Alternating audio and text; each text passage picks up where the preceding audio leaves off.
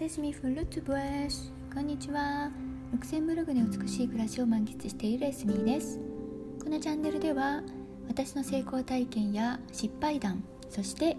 今のルクセンブルグでの暮らしの様子も時々ご紹介しながら一人でも多くの方のマインドを憧れの未来実現へとセットしていければと思い配信しています。あなたはどんな素敵な未来を描いていらっしゃいますか？さて今日はいたわりの循環について語ってみたいと思います。昨日ですね旦那さんがいきなり午後1時半に帰ってきたんですね。いつもは3時半です。え？と思って。あれ？もう帰ってきたの？私はランチタイムをとっていてフィットネスをささっとした後に食事を作ってその食事と一緒にデスクに戻る途中だったんですね。で「何してるの?」って聞いたらばあ「仕事したくなったから帰ってきた」って言うんですよ。へえみたいな「えそんなのあり?」なんてでも彼の職場では、うん、ありうるんですね。でも突然帰ってきても困りますよね私はあのホームワーキングでなんかあのお仕事してる時はテンパってるし、まあ、まだお昼時間30分あったとはいえあの私の頭の中では別の計画があるので帰ってきても、うん、構ってられないしああ困っちゃうなと思っていたんですよ。まあ彼はですね分かっているので特段邪魔をせずあのなんか一人でなんか自分のスペースでなんかいろいろやっていて私はそのままお仕事を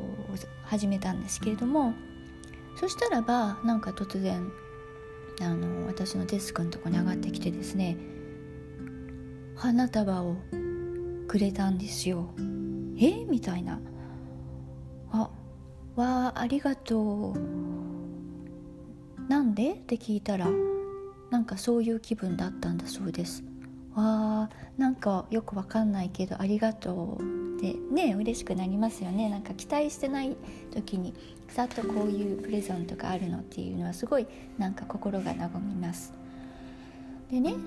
思ったんですけどそういえばねここ2日間あんまり顔を合わせていなかったんですよね。いつもはあの彼は3時半に帰ってきて私は今ホームワーキングがほとんどなのでまあずっと顔を合わせているわけですよ。で、まあ、夜はいつも一緒に食べてですのででもですね一昨日は一昨日昨日の夜は一昨日と昨日の夜は食事別々だったんですね。あのうん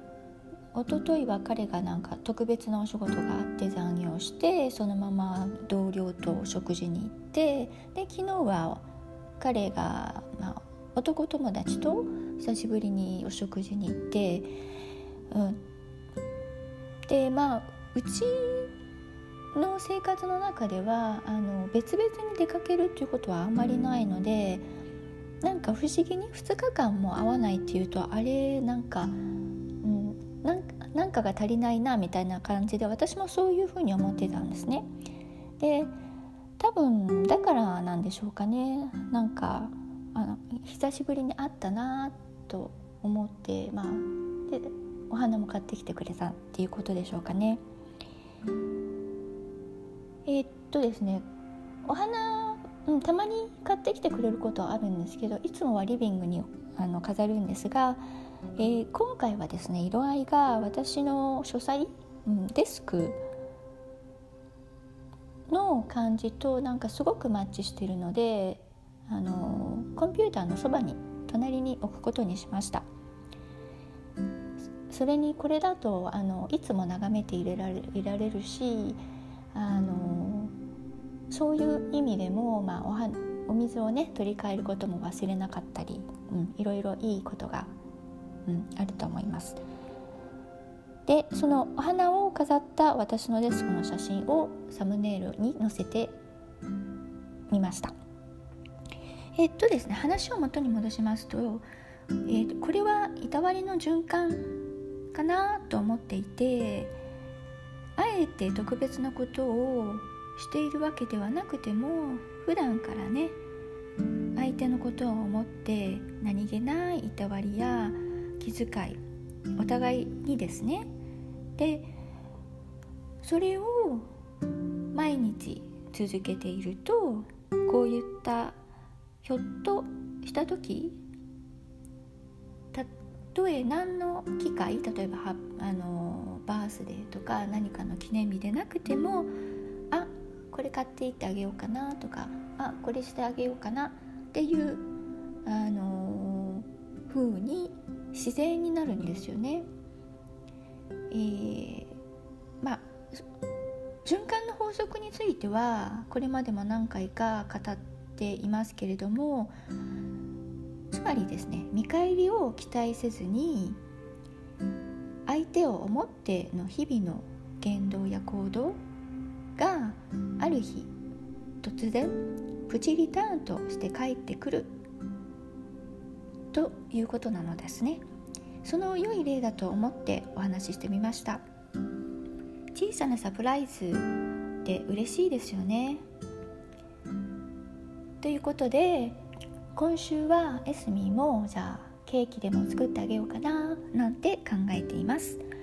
今日も最後までお付き合いいただきましてありがとうございました。エスミーでした。アッチー。